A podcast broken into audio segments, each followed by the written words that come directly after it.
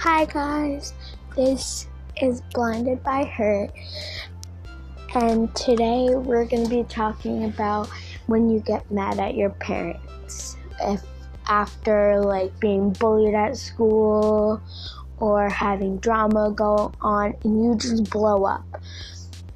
So, there's been way a lot of incidents where I was getting bullied at school. And then I would come home and I would just have such a bad day. I would not have talked to my parents. I would not have talked to my mom or my dad. And I would just build up um, the anger inside of me from the people bullying me.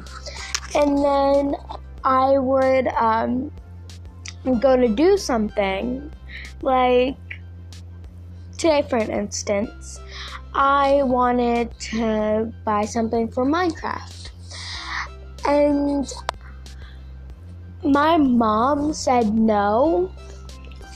And I just, I don't know what came over me. I just screamed at her, which is never a good thing. You should never scream at your parents and I just screamed. Uh, and then I'm like, and then I went up in my room to like calm down, and I'm like, jeez, I was really mean. Like, I didn't mean to do that. And I never, I didn't even ask my mom how she felt because, you know, grown ups have feelings too. And drama makes all this happen and being bullied that they make this all happen.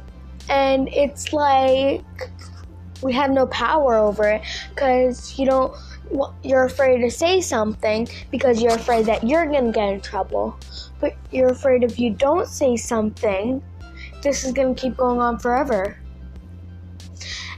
And that's why i wanted to talk to you guys about this because I've had this stuff go on in my life and actually I got grounded at one point for two weeks because um, I did this and I was so mean to her.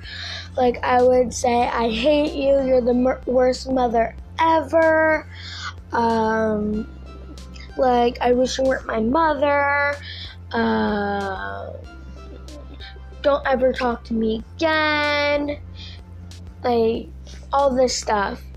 But then when I had time to think about it, I noticed that that's not the right thing to do. And that's what I think you guys should do if this ever happens to you guys. Just go somewhere quiet and think was that good what I did? And think about the other people's feelings like in school, we have something called second step. And second step helps. It tells you like like steps to calm down and um, what to do when this happens. And that just helps people. So that's all I have today for this podcast.